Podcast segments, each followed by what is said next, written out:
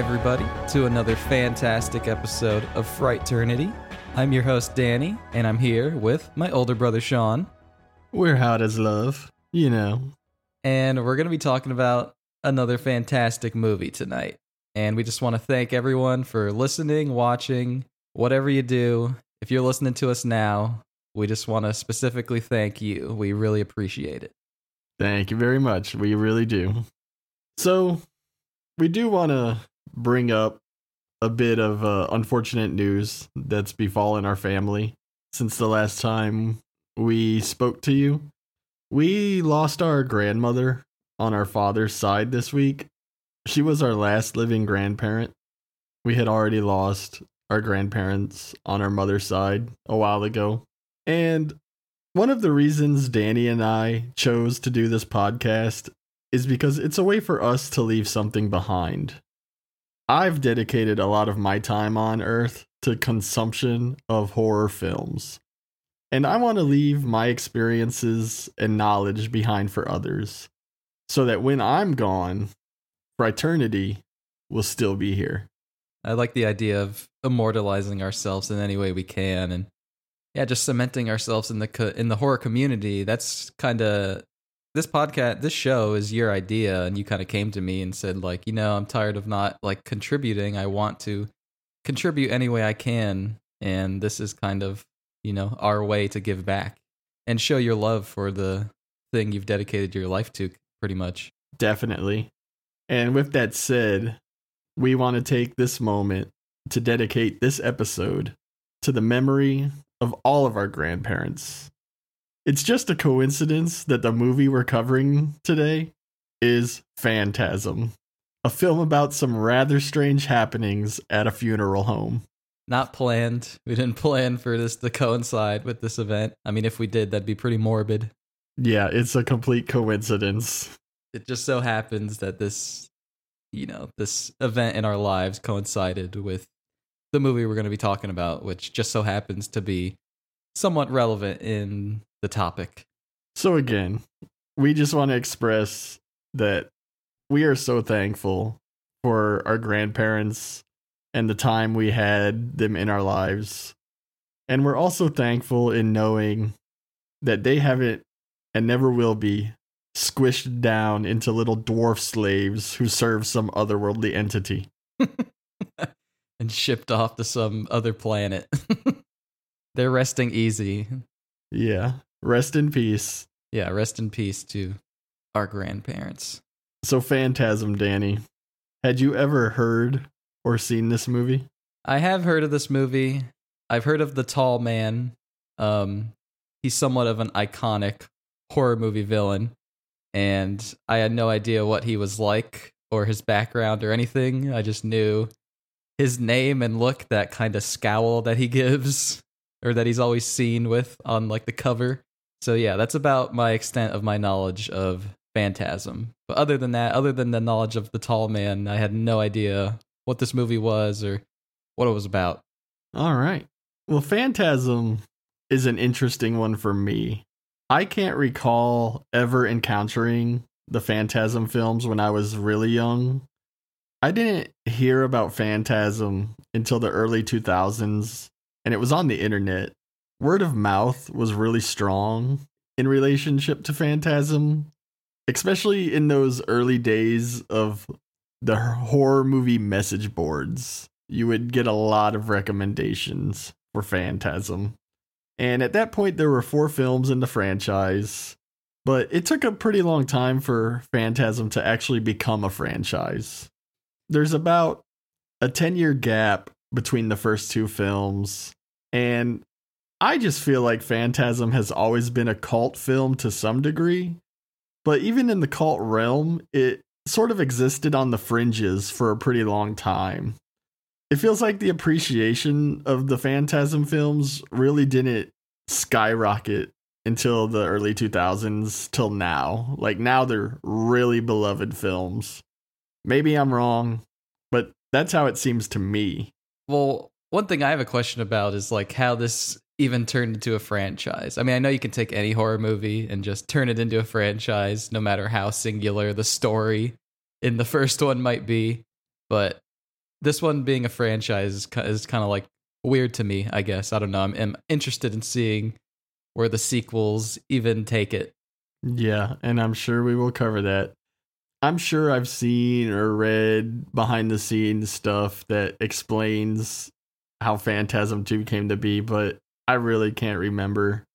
Yeah, I can't wait to tackle the rest when we get to them, but uh I purchased my first copy of the original Phantasm from a Halloween VHS display when it was released in one of those MGM movie time boxes. And I liked the movie, but it never became one of my go to films. From time to time, it would be, especially after I had started the mom and pop VHS horror collection and I had the other three movies. That way I could watch them all together. And I remember I had to break my $5 always used rule and resort to eBay prices back then to get the original home video release of the first Phantasm to my collection. But I gotta admit, I didn't regret it, and it was totally worth it. Like you said, the movie features the tall man, who has become quite the iconic horror villain. And this is one of those films that kind of defies genre classification. It's got some horror, it's got some science fiction, some comedy, surrealism. It reminds me of a band from the early 90s called Helmet. They were kind of a bridge between heavy metal and new metal, but they didn't belong in either category. They just couldn't be categorized like that. And so they were often referred to as thinking man's metal. And that's what I like to think of Phantasm as is a thinking man's horror film. But like I said, this was never one of my go-to rewatch type of films. And it's been quite a while since I had actually watched it. I've seen it numerous times, don't get me wrong, but it, it's definitely been quite a few years. And after rewatching it, I was definitely reminded of why I loved it so much in the times that it did become my go to. So I'm ready to dive in and tackle Phantasm with you whenever you are. I'm really interested in your thoughts about it, and I'm interested in. Well, I'm excited to tell you my thoughts about it and watching it for the first time. But before we begin, you can follow us on Twitter. Our at is at Frighternity. That's at Frighternity. We have an email. If you have any questions, comments, anything of the like, just want to say hi, you can email us, frighternity at gmail.com. That's frighternity at gmail.com. And we have a YouTube channel where we're uploading our episodes on YouTube. If you go into YouTube and type Frighternity, you'll find our YouTube channel. Hit subscribe, click the bell, leave a comment, leave a like. Even though dislikes are gone, the like still goes a long way. Check us out on all social media platforms. And if you like what you hear, you can leave us a review. We'd really appreciate it. And if you do like what you hear, please share with your friends because we're trying to hit 1,000 downloads by the end of the year. We're getting close and we want to make that push. So any sharing is greatly appreciated. I mean, we're shooting for the stars here. We're at about 525. And yeah, we want to hit a thousand. We're definitely going to hit 600, but if we can hit a thousand, that that'll just mean that'll make our Christmas. You know, that'll be our Christmas present if we get that many listens in the first year of Frighternity. You know, it's only been four months at this point, five months by the end of it, and that would just mean the world to us if we can get that many listeners. And yeah, it would just be awesome. Cool, man. So the movie opens with some sexcapades in a cemetery, and this woman is demonstrating some incredible flexibility as she rides a man named Tommy. Seriously, Danny, this sex position should be called the sunbathing lizard because it really doesn't make much sense. yeah, I had the same thought. I was like, uh, this is not realistic.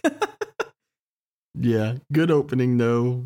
And after the sex and a nice boob shot, we see the lady in lavender raise a dagger and thrust it into Tommy below. And as he dies, we get a couple cool close up shots of the woman's face before she shapeshifts into who we will come to know as the tall man.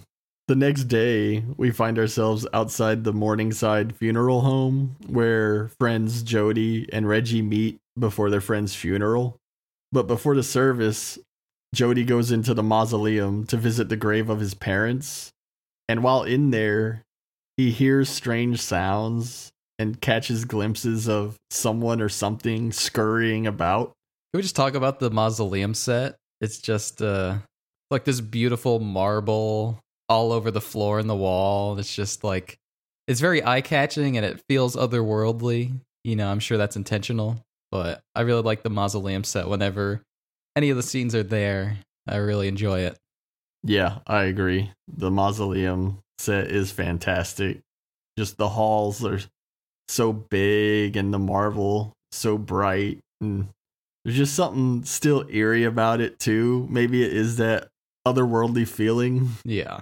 So we go outside for a moment and we see Michael, who is Jody's younger brother, and he's arriving in the cemetery on his dirt bike. And he too hears and catches glimpses of what looks to be robed dwarves moving around the graves. Back inside, Jody goes to investigate the noises when a hand suddenly grabs him by the shoulder and he turns to see the mortician, the tall man, who tells him, The funeral's about to begin, sir. the funeral's about to begin, sir. yeah, the tall man is great. Anytime he opens his mouth to speak, I didn't think he would speak. You know, you see all these images and you and you wonder like, does this guy talk in the movie? You know, you never know. You're only left up to your imagination. And when he did talk, I was like, oh, okay, that's what it's gonna be. I think whatever the tall man was in my head, it wasn't what I saw on the screen. In this movie, he really doesn't have that many lines either, but every time he does talk, it's an iconic line. I also like the shot from over the tall man's shoulder, and it's looking down at Jody, and you see Jody has to look up at the tall man, and it's just a great shot to emphasize the size of him. They do a really good job of making him feel tall. He lives up to the name, the tall man, definitely. For sure. So the service is about to begin, and we find Reggie and Jody paying their last respects as they view their friend Tommy. And we see it's the man who was killed in the cemetery at the beginning. And we overhear that the men believe it was a suicide. And we also hear Reggie tell Jody it was a good idea not to bring Michael to the funeral. And Jody tells him that Michael had nightmares for weeks after he attended their parents' funeral. And I thought this was an interesting setup because this movie does play out like it could just be the nightmares of a traumatized boy with an overactive imagination. But at the same time, the first hint of anything bizarre going on came from a scene with Jody before Michael was even introduced. It's very sneaky in a way. Yeah, they almost emphasize Jody more here, which might be intentional. We joined Michael outside again, who's laying in the bushes and he's watching the burial proceedings with a pair of binoculars. And we see his brother and Reggie, along with a few other men, carrying the heavy casket. We can tell this casket is pretty heavy, right? Yeah, about as heavy as a you would expect a casket to be. What about five hundred pounds or so? I mean, Tommy was not a light man, and neither is this casket. After everyone leaves, Michael witnesses the tall man lifting this casket up by himself and placing it back inside the hearse. And he mouths a phrase, but I'm not quite sure what exactly he could have said there. I mean, what the fuck? yeah, it was a what the fuck moment for sure. Seeing this man just single handedly pick this casket up and throw it in the back of the hearse. I like how rough it is, like the flowers are falling off.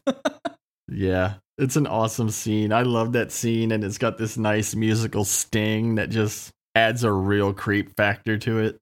The next time we see Michael, he visits a fortune teller, and it's an old blind woman who doesn't speak or move. and she's accompanied by her granddaughter. And the granddaughter is like the medium, she speaks for her.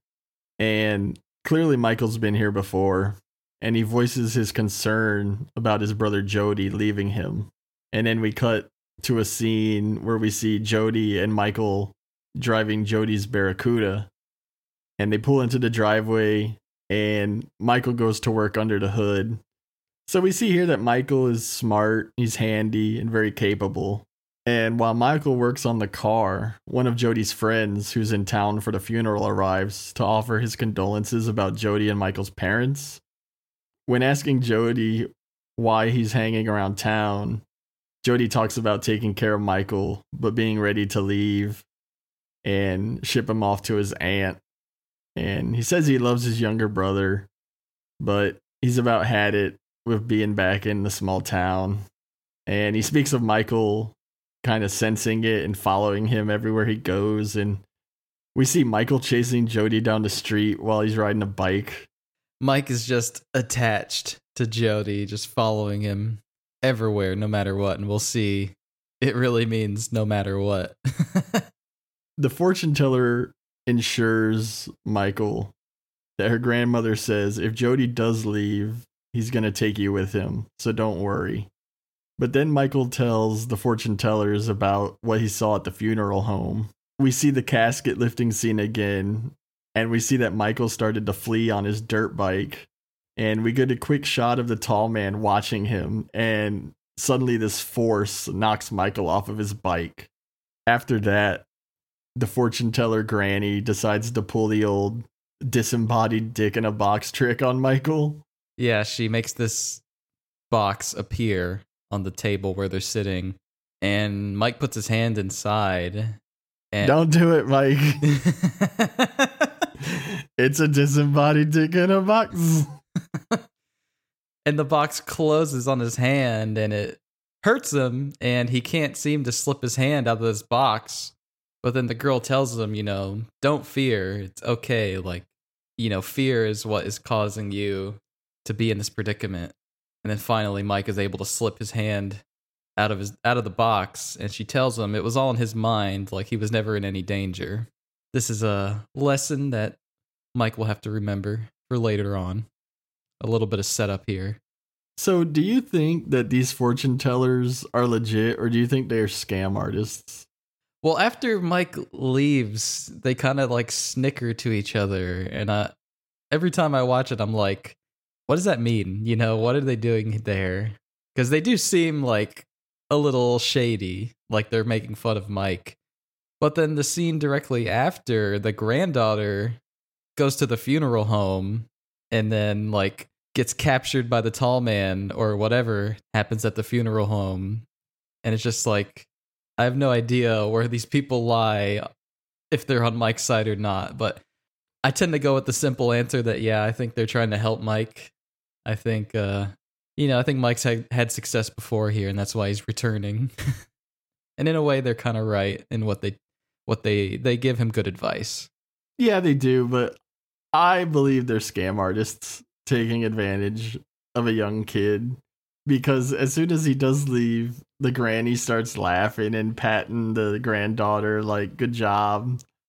And the granddaughter does seem concerned with what Mike said about the funeral home and like you said she does go there but she could just be digging for more information to use to scam Michael or maybe she was just intrigued herself yeah that's that's true i i can see that for sure but uh either way we did get a brief guitar jam session between Jody and Reggie before we saw the girl's fate. It was hot as love. We're just hot as love. We also learned in that bit that Reggie is an ice cream man, and we get this focused shot on him using a tuning fork on his guitar. And then after that, we do see that the younger fortune teller finds this door in the mausoleum, and when she opens it, this bright light radiates from inside.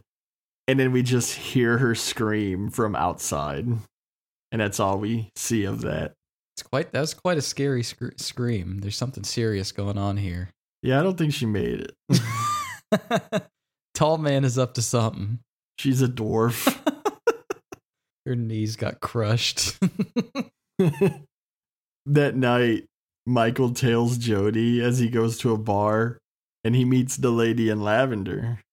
And Mike follows them to the cemetery where Jody is on the same path as Tommy at this point. There's this great bit here where the lady in lavender reveals her breasts and we see Michael smile in the bushes.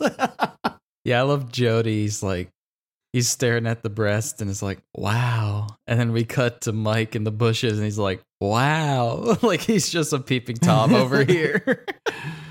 yeah, it's a good thing the editor got it right too. And Michael didn't say wow when we got a glimpse of Jody's butt cheeks.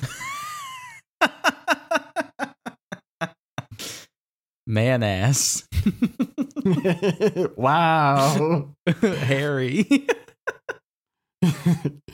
We know at this point too that the lady in lavender is the tall man.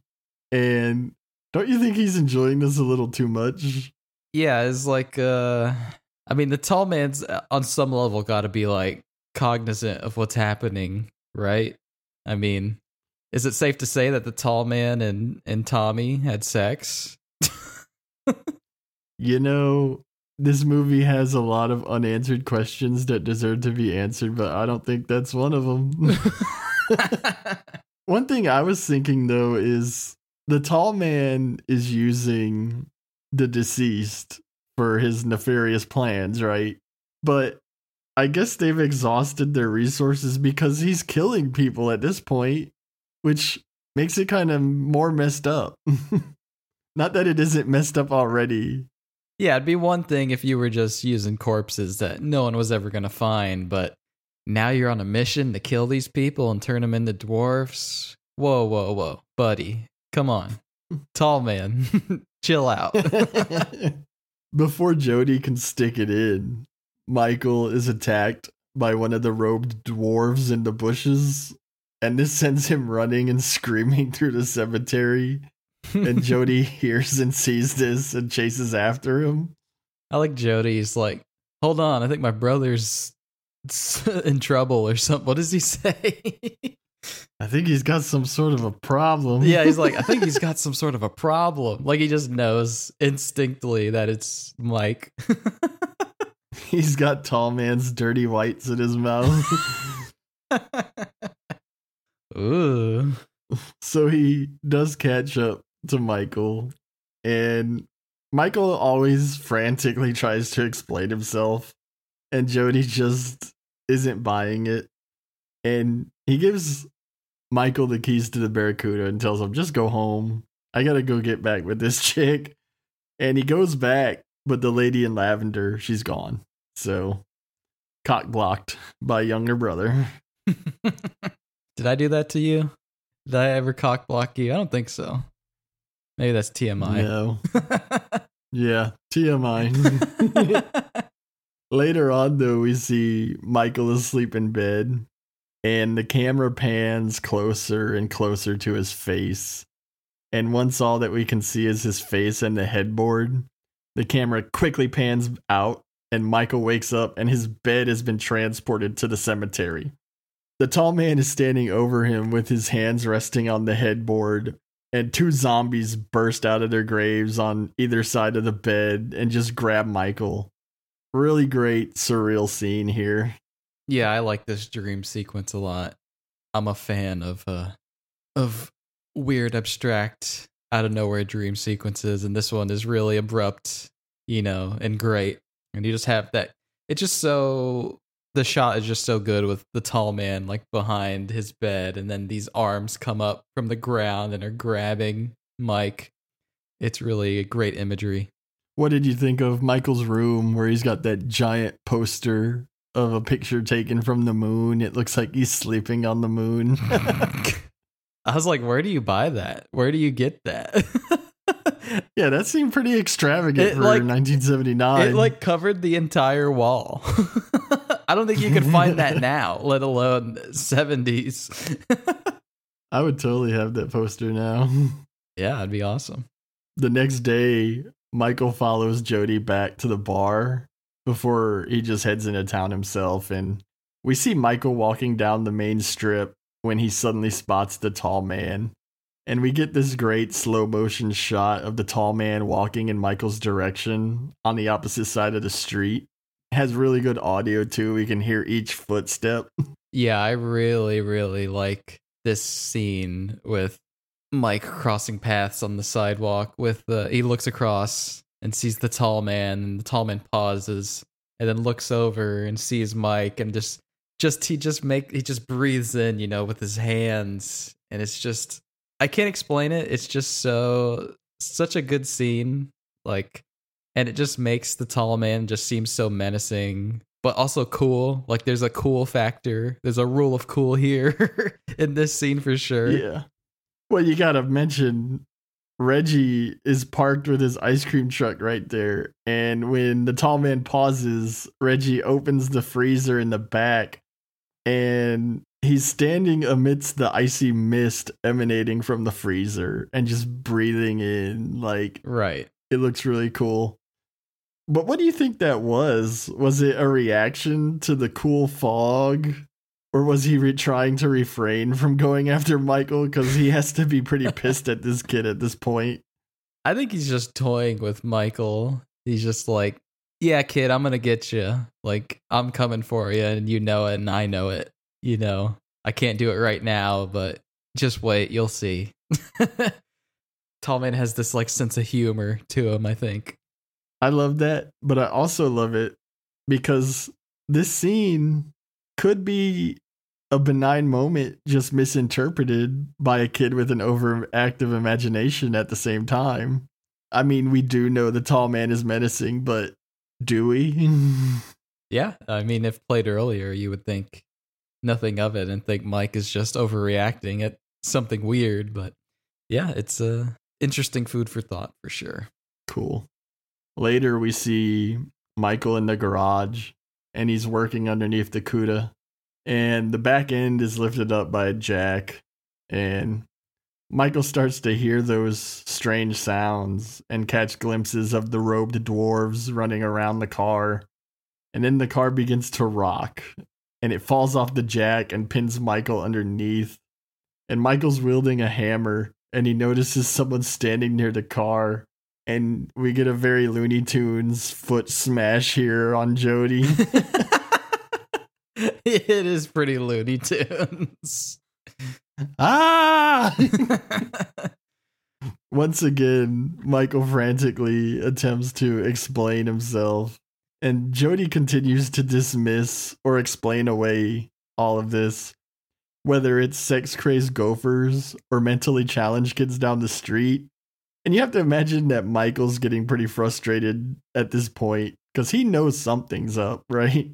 Yeah, well, we see that Mike has had it and he's gonna take matters into his own hands, whether Jody believes him or not, because we see Mike with a knife and he ends up breaking into the cemetery. Yeah, as he moves through the funeral home, he ends up in the coffin display room and he hears someone approaching. And I couldn't tell who this guy was supposed to be. Clearly, he's like a drone of some type for the tall man. I call him the caretaker. Yeah, I don't know who exactly this guy is supposed to be. I I read the Wikipedia uh, like plot synopsis just to be like, who was that? It, yeah, it says caretaker, and I guess that works. I guess. I mean, he kind of looks like a caretaker, I guess. But yeah, he uh snoops around, and Michael hides in one of the caskets and just as this caretaker is about to lift the lid, the tall man enters and summons the man away. So, out in those great mausoleum halls, Michael is attacked by a flying silver sphere after he approaches that mysterious door. So, Danny. I like to call it the orb. What are your thoughts on the orb, the ball, the sphere? I I like to call it all three. I mix it up. So, what are your thoughts as Michael ducks this ball as it swoops past his head?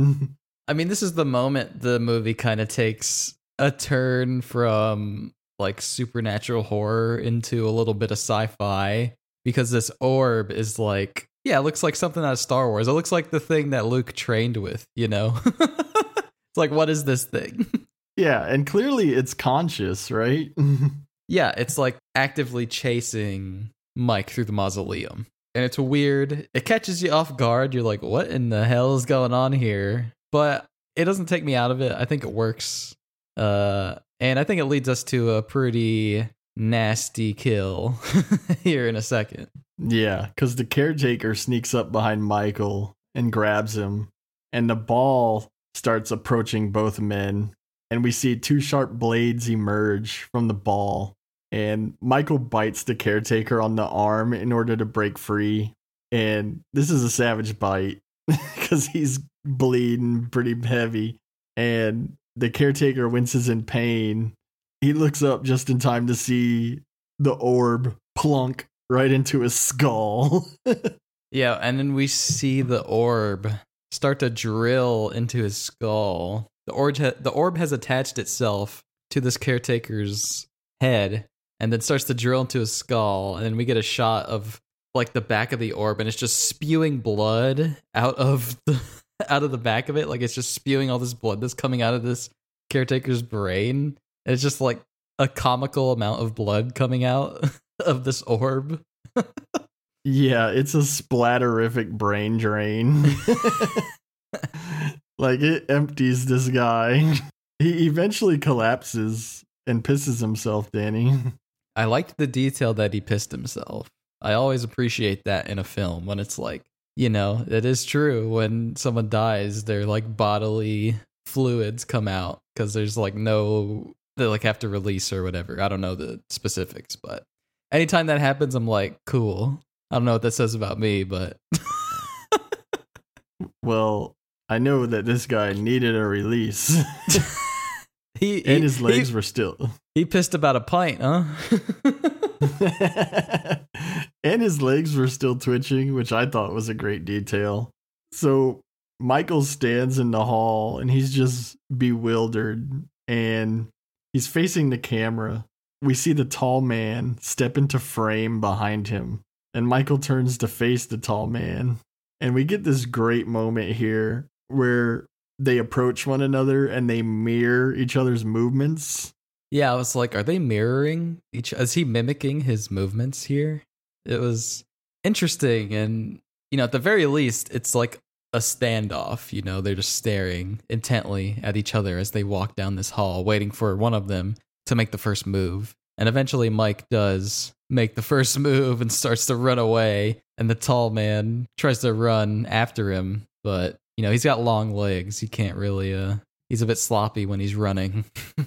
I did like how he just took off running after him, though, because Michael is literally just out of his grasp and this tall man is sprinting behind him and you don't see that often with your iconic horror movie villains you know?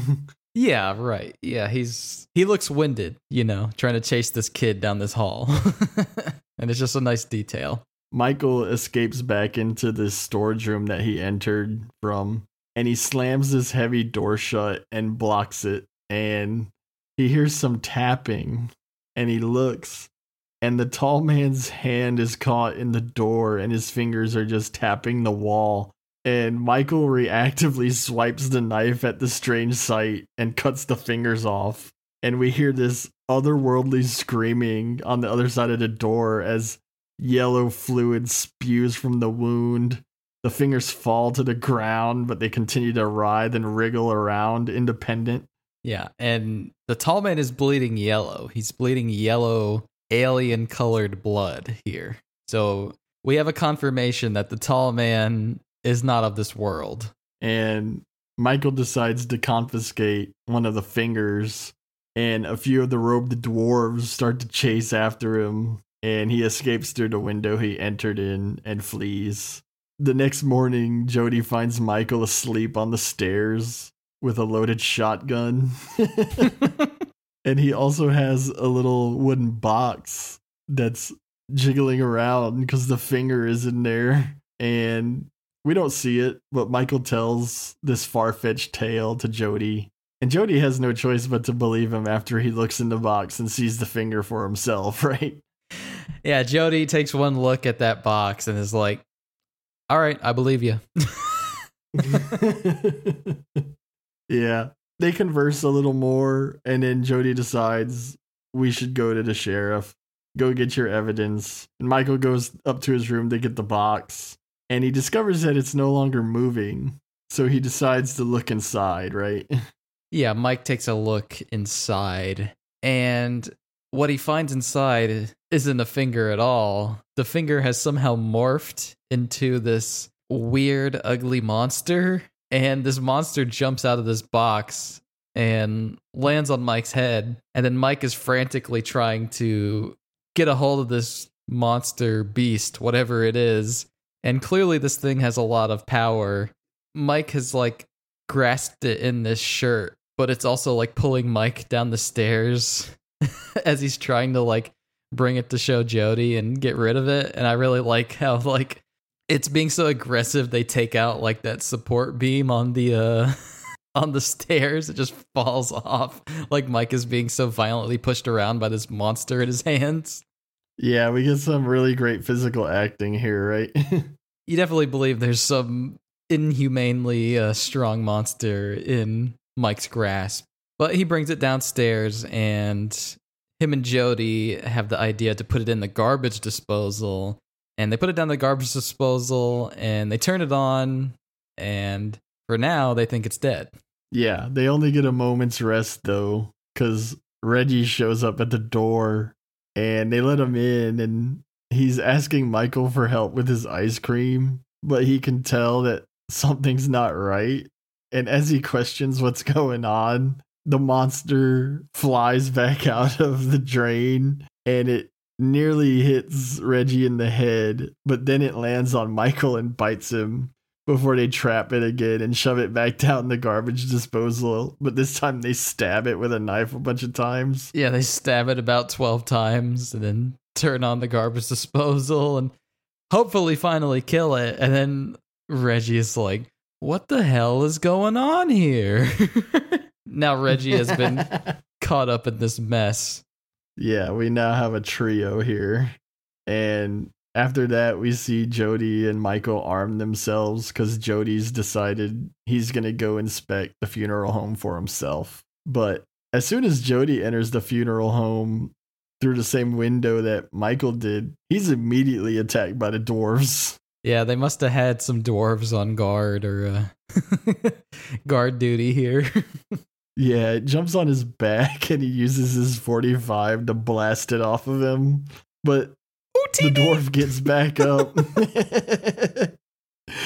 oh, so, wrong few, movie. he puts a few slugs into this Jawa, yeah.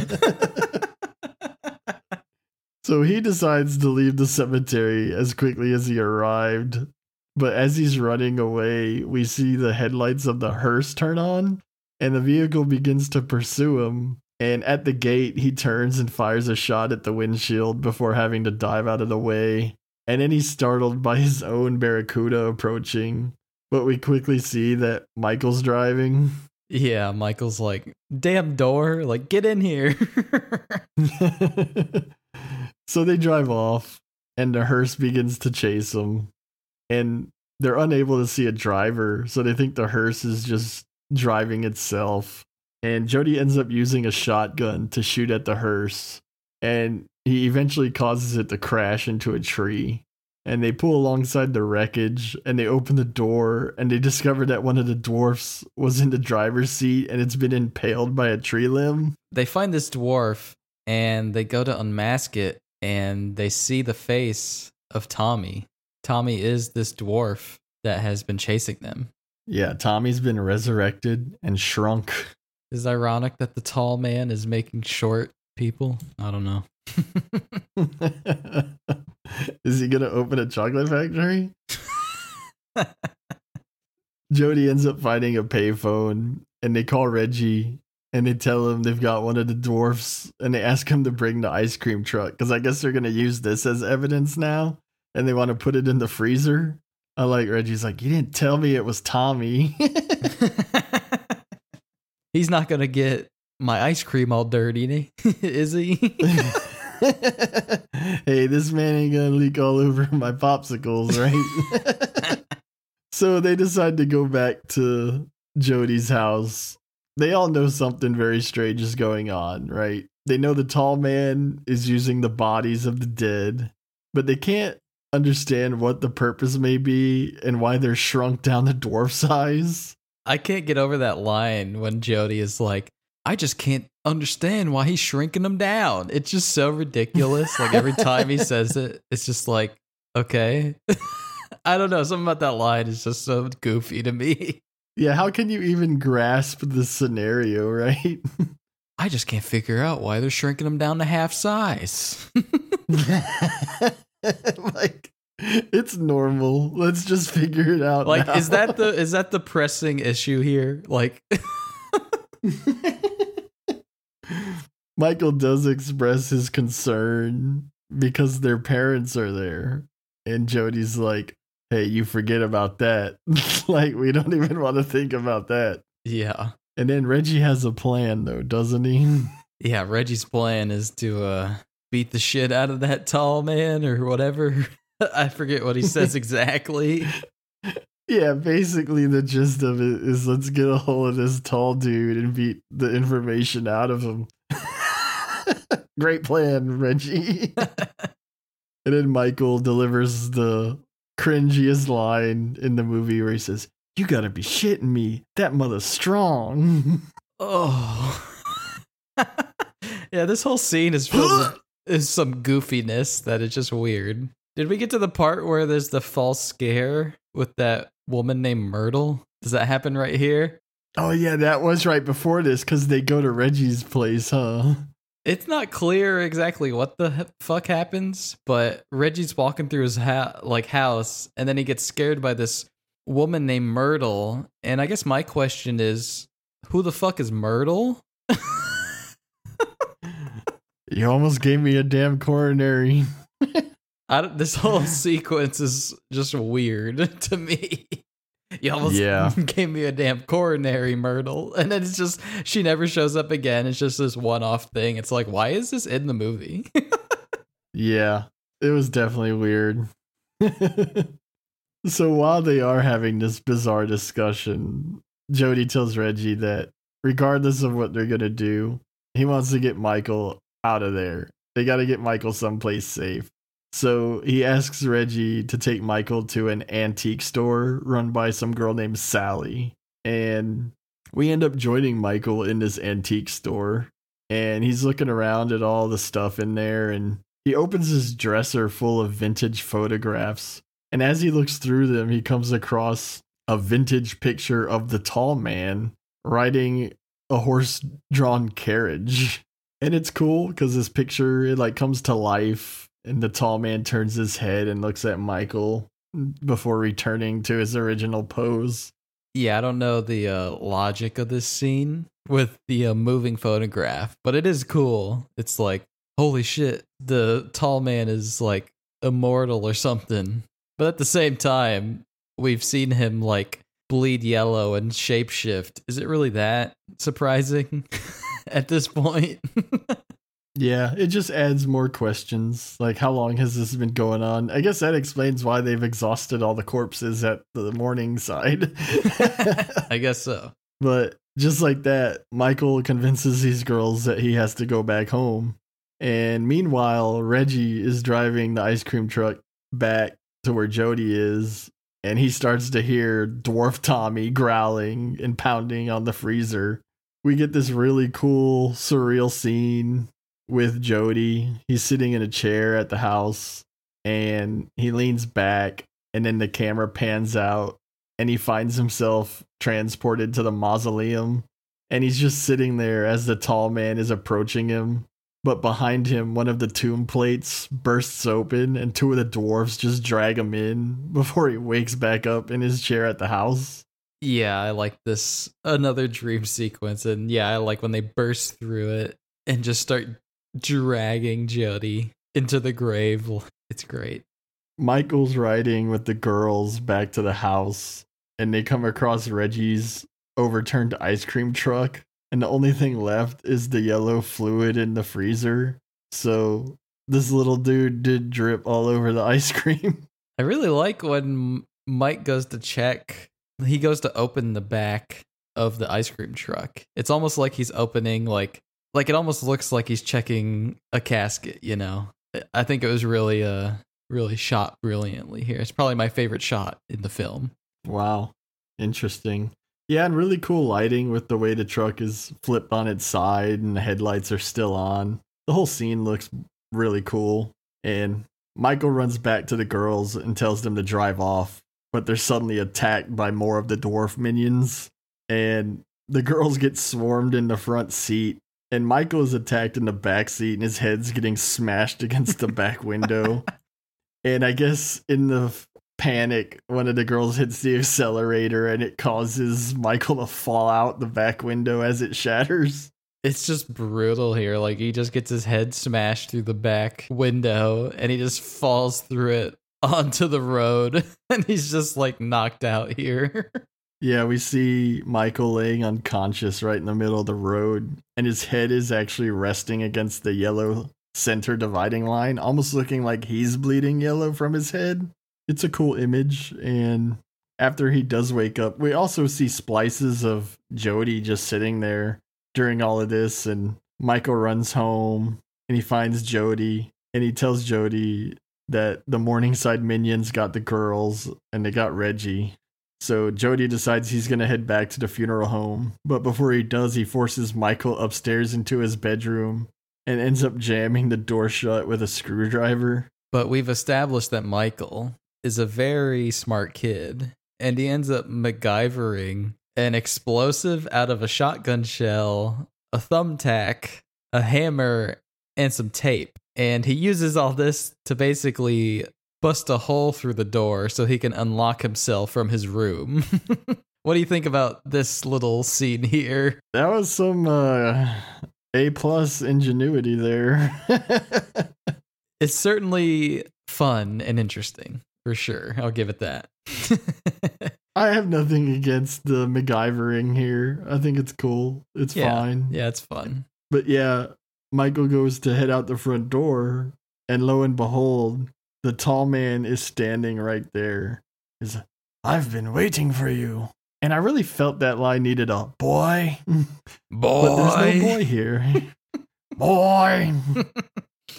so the tall man literally lifts Michael off of his feet by his collar. Yeah, I, I love how shocked Mike is when he's lifted with one hand by the tall man. he just throws him into the back of the hearse.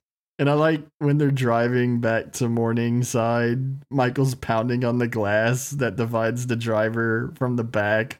And the tall man just like looks back and laughs, like, yeah, like I said, Tall Man has this like sense of humor that I just did not expect. Like I expected him to be very like stoic and professional. And here we have the tall man just like laughing at Mike. Unbeknownst to the tall man, though, Mike took the 45 and he uses it to shoot the back glass out. And then he shoots through the vehicle and pops one of the rear tires. And the hearse starts to swerve out of control. So he dives out the back window, and the hearse drives right into a pole and just explodes into a massive fireball. awesome uh, late 70s, almost 80s uh, explosion of a car here. Yeah, hearse. So you know they had that sucker loaded, primed to blow. so at Morningside, we see Jody has opened his father's tomb, but he can't bring himself to look inside the casket. I mean, we don't see it, but I don't think he did. Do you? Yeah, as far as I know, he didn't do it. The way it's shot, it it seems to imply that yeah, Jody couldn't pull himself to look at the casket to get his final answer here. But Michael does. Michael ends up finding the casket and checking it for himself. And we do see that the casket is empty. So we know that Yeah, I love how Michael just screams. ah! I mean, yeah, it's like it's scary. And it's like there's some sort of reanimation there, you know. Their parents have been resurrected to become uh Jawa slaves. We also see that the ball is patrolling the halls again. The orb. The sphere. The orb. I like the orb. All right. so the the orb approaches Michael once again and it ejects its blades as it takes aim at him. But Jody arrives and he's got the shotgun and he puts a shotgun blast into the orb and it just shatters in a brilliant little explosion. Much Jedi training Jody has gotten. well, his blaster shield was up, Danny. it wasn't a challenge. the two of them end up approaching this mysterious door we've seen a few times. And just before they enter, Reggie suddenly shows up and he tells the guys he's been playing dead, hiding in a casket. And he found the girls and he found a few other girls. And he ain't three foot two either. yeah, he's not three foot two yet. And he saved all the women. So Reggie's just a hero. And I like here Joe and he's like, after you. And Reggie's like Reggie's like, no, nah, you go, bro. nah. you know what I've been through. so they enter this room and it's just this white room. And inside they find rows of barrels stacked three high. And there's these two metal vibrating rods just in the middle of the room very reminiscent of the tuning fork we saw Reggie use. And upon inspecting the barrels, Jody discovers that they're loaded with the dwarves. Yeah, we see Mike get closer and closer to these tuning rod looking things, like let's call it a portal. And Mike is getting closer to it. And throughout this whole scene, there's this like humming, you know, sound that's really uh this this room has tinnitus. yeah, basically. But I like it. It, it. it sets the mood really well. Yeah, I do too. yeah, Mike gets closer to this portal thing and he sticks his hand through it, but he hesitates for a moment. But then Mike remembers, you know, no fear, it's all in your head. And he goes face first through this portal and he ends up falling on this other planet. And then he sees all these dwarves in a line and then Reggie and Jody pull him out. And then Mike explains what he saw. And he says that the dwarves are being used as slaves and that they're being crushed because of the gravity and because of the heat. And that these dwarves that have been attacking them this whole time are actually victims of the tall man who's using them for his own evil deeds. So, as you know, there are more movies in this franchise, and things do get explained. I don't think I could tell you much right now because it's been a while since I've watched them, but you haven't seen those films or know those explanations. Right. So, what do you think is going on here? Do you think Tall Man is an alien or an interdimensional being? Like, what's your opinion at this point in the film? I mean, the way the movie lays it all out for you in this, you know, this is kind of the climax, but we're not quite to the ending yet in my opinion, he's some sort of alien or interdimensional being, something above humanity, and he's using these people as his slaves. For some reason, we don't know. We don't really learn. There's not much explanation given. But all I can say is, yeah, I think the the tall man is set up to be some sort of alien. We see him shapeshift, and that's a common trope or ability among aliens or otherworldly beings. And that's what I think. I don't know. I could be proven wrong. It's weird. And also, there's like this dreamlike aspect of the entire film that we're, I'm sure we're going to talk about in a bit here. But uh, this film doesn't really explain much. It kind of just like shows you things and shows you what's happening in the world or what Mike is perceiving. And that's kind of it. It doesn't really resolve anything. And it's interesting. It's fun. I don't know if it exactly sticks the landing, at least for me, but you know, I got to give it credit. It does like do a lot of interesting things for a film from 1979. You know, I gotta, I gotta give it credit. It's it's fun to think about, fun to ponder.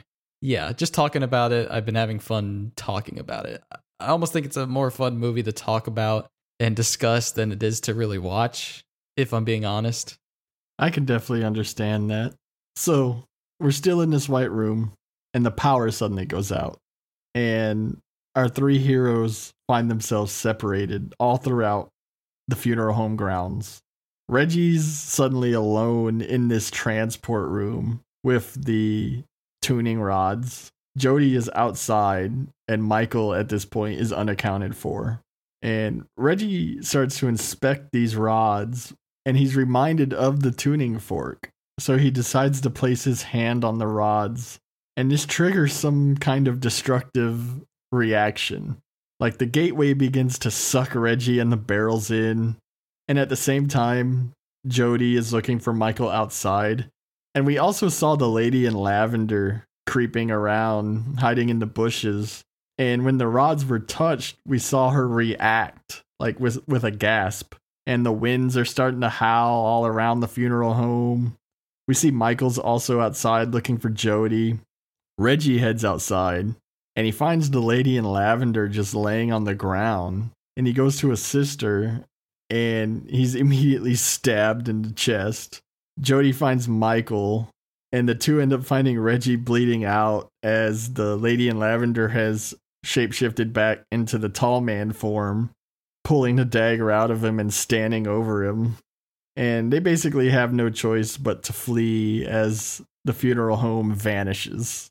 I find myself a little annoyed at this point in the film because this feels like the climax, but we also have like 15 minutes left of the film. And I feel like it just meanders a little bit with the rest of what happens. And it kind of just falls a little flat for me, especially because it's like, okay, Reggie touched these rods and something is going on. And clearly it affected the tall man or the lady in lavender. But then it's just like, okay, never mind. Like, that's whatever. I don't know. I feel like the movie just keeps going. And I'm just like, oh, just end already, you know? I agree. I think this could have been a very interesting ending to the film. But yeah, the boys aren't finished with the tall man just yet. They want revenge for Reggie, Danny. Mm. and yeah, Jody starts talking as they drive back to their house of an open mine shaft nearby that's over a thousand feet deep. And they're wondering how they could get the tall man up there. And if they could, they could trap him down this shaft. And Jody tells Michael he's going to go inspect the mine shaft and prep it and go in the house and lock yourself in until I get back. And as Michael locks the windows, he pulls back some curtains and we see the tall man just standing right there with his dagger and he just smashes the window as Michael runs away from him. That was very uh Michael Myers esque. Some classic slasher like, sup bitch? I'm already here. yeah, I thought that was a really good jump scare. And Michael's creeping about the house and one of the doors just suddenly explodes off its hinges and the tall man stands there laughing before he delivers the famous line boy. Boy. Michael runs for it as he should and he decides he's just going to run for the mine at this point and the tall man pursues him and he's like you play a good game boy but the game is finished. Now you die I do like how this chase gets very hallucinatory because Michael is in full sprint mode, but the tall man this time is only striding. And we see headstones burst from the ground. Michael ends up getting stuck in this bog with zombie hands grabbing out for him. The lady in lavender makes an appearance, teasing and playing with Michael. And the tall man just keeps pace with him no matter how fast he runs. Yeah, we see Michael, you know, maybe tempted to go with the lady in lavender, I guess, but you know, he ends up overcoming that want. He already saw those boobies. yeah, he knows those boobies behind the the image are old and wrinkly. the tall man ends up giving a final chase and he's closing in on Michael, but Michael jumps over the hidden mine shaft and the tall man falls into the trap and he's holding on desperately not to fall all the way in but he does fall all the way in and disappears in the depths and suddenly this huge rock slide is triggered by Jody, and the tall man is sealed away in the shaft. But as the two brothers stand victorious, Michael awakens in his bed. So we see Michael sitting with Reggie, who is back from the dead, and he's recounting his tale. Apparently, this has all been a terrible nightmare. We find out that Jody had died in a car wreck recently, and Michael has been very troubled ever since the funeral.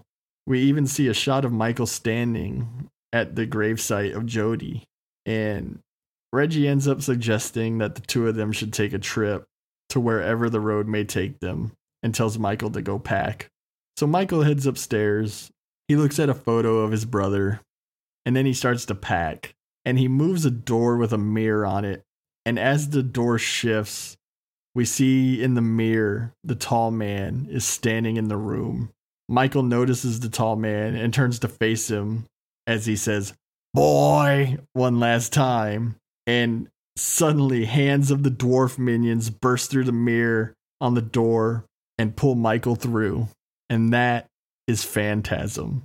And that is the end of our movie. So, what the fuck just happened, Danny?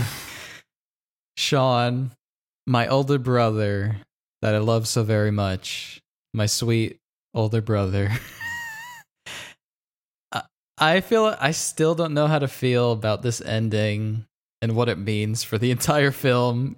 You know, I, I I've seen this film for like a week now, and I still don't know how I feel about it. Like something about this ending just feels like unearned to me, I guess, if I can say that. it just seems like out of nowhere. And I get it. I understand like the case for it being like Mike going through this trauma and like coming to terms with the death of Jody in his real life. But at the same time, it's just like, I don't know if that was necessarily earned throughout the whole movie. And I don't know if it makes the movie that we just watched, that we just spent an hour and a half watching, any better with that new knowledge of this twist ending. You know, the best twist endings, they change retroactively how you see the film. And I don't know if that happened here. That's just my opinion. What do you think? Because I'm really interested in what you think of this ending and the overall story of Phantasm. Because it is a lot. It's a lot to take in. Well, what I'll say right this second is the tall man is there. So maybe he's even more powerful than we know, and he's literally bending reality into something, you know, because he's still there at the end. Yeah. Or is he? I just want to ask you to give your final thoughts and if you liked this movie, and then I'm going to tell you what I think is so great about Phantasm. Again, I'm going back and forth. There are a lot of things that I do like about this movie. I do think it meanders a little bit, especially in the middle, because I feel like the structure of it is a bit lazy. Like we are going back between like Mike and Jody's house, and then you're at the mausoleum, and then you're back at Mike and Jody's house in the mausoleum. And like I said earlier, like this film kind of feels like it's ending and then it goes on for another 15 minutes and that's where it starts to lose me. And i feel like the vision of the movie starts to get a little bit cloudy. And i don't know if i'm really in love with the characters all that much. Like i really like the tall man. The tall man is great. Like anytime he's on screen it's awesome. And this movie does have this weird otherworldly tone to it. But at the same time it like you know there's literally jawas like murderous jawas here and it's just like, am I supposed to laugh at this or like take it seriously? Sometimes I I struggle with like the tone of this film. And yeah, I really don't know if I like it or not. There's definitely some things where I'm just like iffy on. I'll say that. Like I'm 50-50 on it. Uh, but I do appreciate it. I appreciate everything that it does, all the otherworldly aspects of it. It's certainly unique. Yeah, I don't know. I feel like either it's going to grow on me or I'm just going to end up liking it less than I do now. right on. I totally get everything you just said, man. So here's what I think is so great about Phantasm Phantasm is the movie equivalent of an abstract painting. Everyone who looks at this painting, They're seeing the same brushstrokes, the same colors, the same shapes, but it's left to interpretation what the expression of the artist truly is, or what the meaning of the art is, or what provocations does it attempt to elicit? What is it attempting to say? Does it even say anything at all? The answers to these questions can be wildly different, and that's what we have here in Phantasm. Is it simply a horror story about an alien or otherworldly being harvesting our dead for slaves? Was it just a nightmare of an emotionally fragile child? Maybe a combination of both? Is it a statement on grief and coping with death? Or is it just a nonsensical script thrown together that doesn't make much sense? All I know is it works on some level, regardless of what it really is. Yeah, I think you uh, put it perfectly. I don't think you could say it. I don't think you could describe Phantasm any other way than you just did because, yeah, it is open completely to anybody's interpretation. There is no right or wrong. And like I said, maybe it is one of those films where you feel like, you know, maybe I don't like this now, but maybe one day it'll just click, you know, out of nowhere. But it is weird. It is funky. I understand why people love this film. I think it's, like you said, a cult classic. But I guess just for me, it's not my favorite. And I think that's okay. But there are things that I do like about this film. So I appreciate it. I appreciate Phantasm. I don't want to get haters, okay? Don't tell me I didn't like it. Don't tell me I shit on it, please. Everything you said really kind of made me realize why sometimes I like this movie, but it's never a go to. Like, it's not something I can watch all the time, you know? Yeah. Sometimes I'm just in the mood for an abstract painting. Sometimes I can really appreciate that art. Sometimes it's annoying as shit. Yeah, that's the thing. It's like I can't just say I don't like it. You know, there's just something about it that is just like it's asking for it to be thought about. And it's like, you know, I want to give it my attention, but at the same time, it's like I don't know if this is clicking with me right now. I don't know if I agree with what I'm seeing. But yeah, it's just uh it's a fascinating film and I I understand why people like it, you know, for sure. I get it. With all that said, Danny, did you find a favorite kill? Well, we're hard pressed to have many in this film. but if I had to pick, it would have to be that caretaker, whatever you want to call him, in the middle of the movie when he gets his brain sucked out by the orb. It's an orb. Uh, what a cop out. Okay. I mean, it's just fun. It's just like, it's just, you got this cartoon amount of blood spewing out of this guy's head through the back of this orb. And it's just like it, it it, teeters on that line of like sci-fi horror supernatural what the fuck am i watching? That i just uh, appreciate. And i think that's where the movie excels for me is when it teeters on that line so much where you're just like i don't know what i'm watching and I think my favorite scene will coincide with that, but I'll let you tell me what your favorite kill is first. How can you not go with the ball? Orb.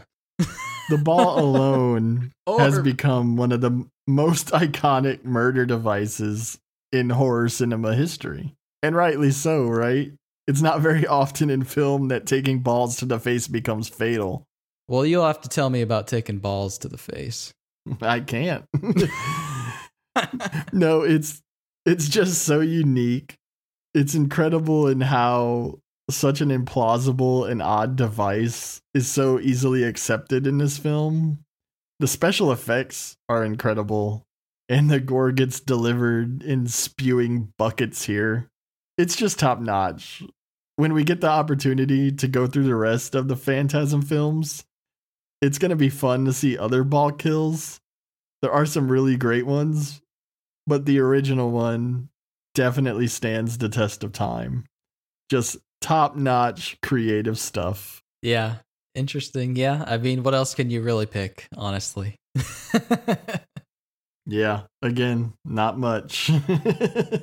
so, do you have a favorite scene, Sean? My favorite scene includes the ball kill because it's the entire bit where Michael sneaks into the funeral home. First off, like you said, the mausoleum is an incredible set. I love the tension when Michael has to hide inside one of the caskets. And then there's that shot with Michael in the foreground looking toward the camera as the tall man steps into frame in the background.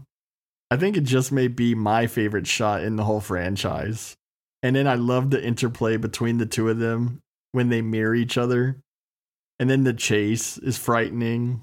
I love how the tall man runs after him and he is just out of reach. And then the damn fingers caught in the door and getting chopped off. The weird, unearthly screams, the yellow blood. It's the best stuff. I enjoy the first half of the film more than the second half, probably for a lot of the reasons you said. Like, it has a fake ending and then it keeps going. It just gets really confusing and convoluted. Mm-hmm. But the first half is fantastic and it all culminates here. And so that's why it's the highlight of the movie for me. How about you? Yeah, that's a great shot. And yeah, I agree. I think the first half is a bit stronger than the second half for sure. Definitely has a lot of good lead up into that kind of middle where the orb appears. But my favorite scene, it's got to be when Mike sees the tall man on the sidewalk and the tall man just pauses and breathes in and you have the smoke coming from Reggie's ice cream truck in front of the tall man. And we haven't mentioned the soundtrack but the soundtrack is this awesome kind of like progressive rock kind of 7 super 70s soundtrack. I don't know I just love this scene because I feel like it encapsulates what I think the movie kind of excels at where it is this otherworldly dreamlike imagery and you can take this scene or interpret it in any which way and you aren't given too much to go on. It's just like the tall man here just kind of taunting mike and i really like the shot of it. I really like the characterization of the tall man just like maybe he's mocking mike here maybe he's didn't even notice maybe he's just stopping for a breath who knows but i really enjoy it and it almost kind of escapes needing explanation, you know. I said earlier, kind of abides by this rule of cool, and it's just a cool shot. It's just a cool scene that I don't know, I find myself just encapsulated by every time I see it. So that's my favorite scene. I love the tall man. I think he's awesome. If there's anything that I love about this movie, it's the tall man. Very cool. You're right. The soundtrack is awesome. Very goblin inspired. It sounds straight out of Euro horror. It almost gives this movie an American Euro horror flavor. mm-hmm.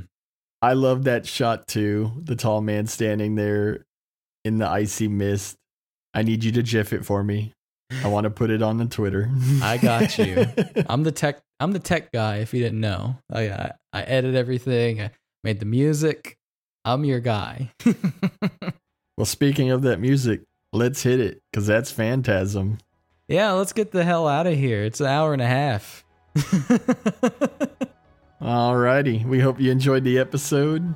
We hope you're enjoying the start of your December. And we've got a few more weeks of content coming at you before we go on holiday break ourselves. So we're going to be bringing you the best quality stuff we've got because we're ending 2021 with a bang. That's for damn sure. So happy holidays, everyone. And boy, you better stay tuned for more Frighternity. We'll see you next episode, boy.